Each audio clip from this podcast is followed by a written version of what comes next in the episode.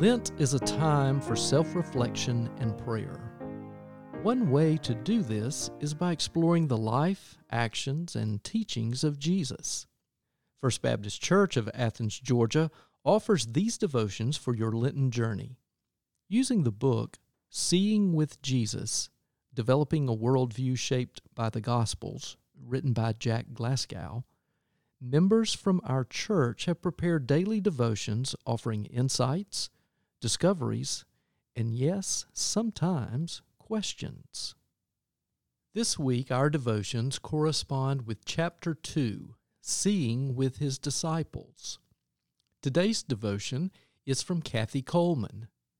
Listen as the piano arrangement of Be Thou My Vision, played by Alan MacArthur, points you to look at the world through the eyes of Jesus.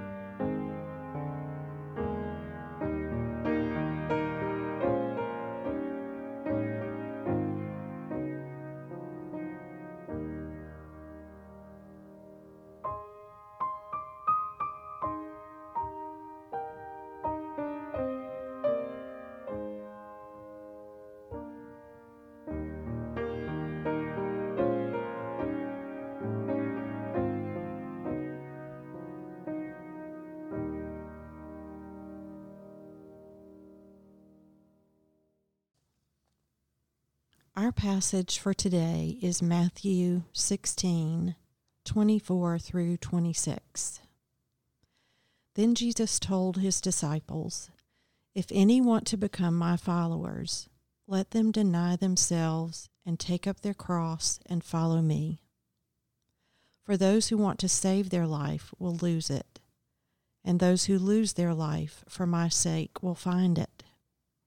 For what will it profit them if they gain the whole world but forfeit their life?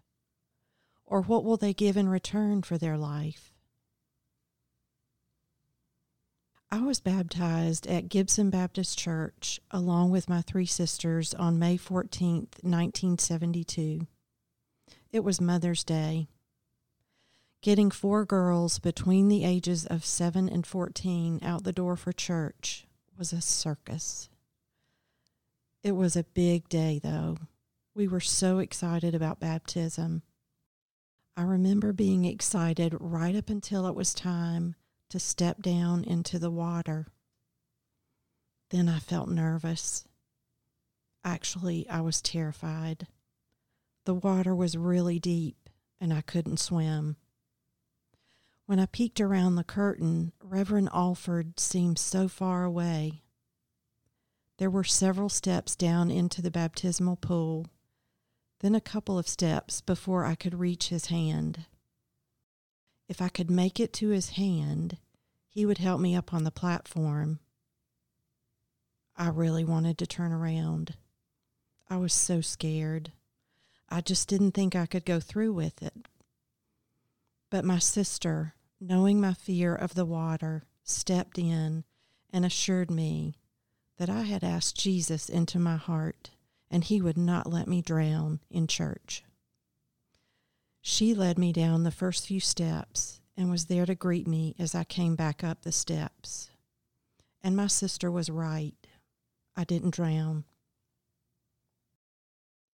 As I reflect on that Mother's Day, when my journey first began with Jesus, I don't think my 10-year-old brain could fully understand the depth of the commitment I was making, or that it was just the first step in a lifelong journey of following Jesus. The disciples' first step was certainly much different than mine.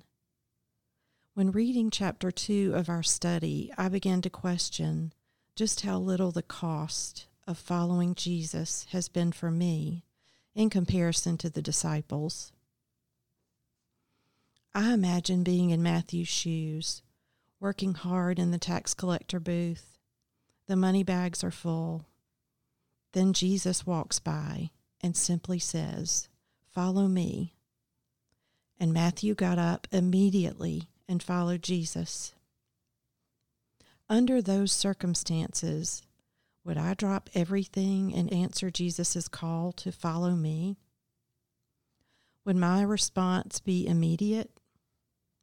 Could I just go without taking a shower, packing a change of clothes, or a lunch for the road? Could I just go without grabbing a mocha?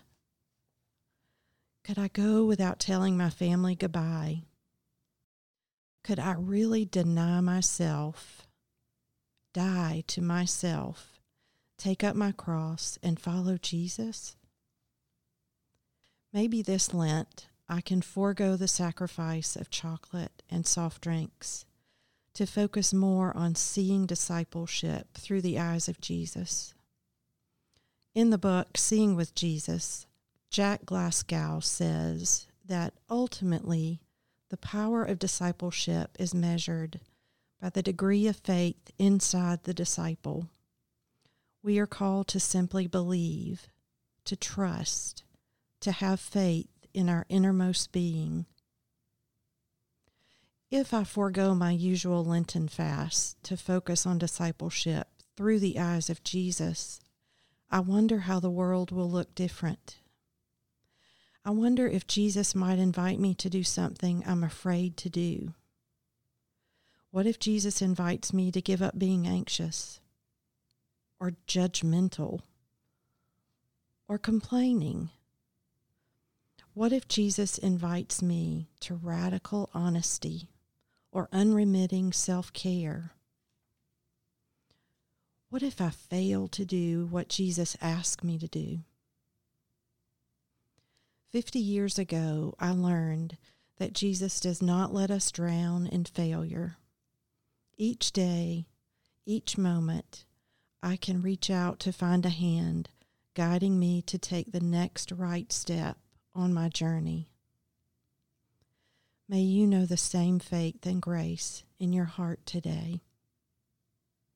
Please pray with me.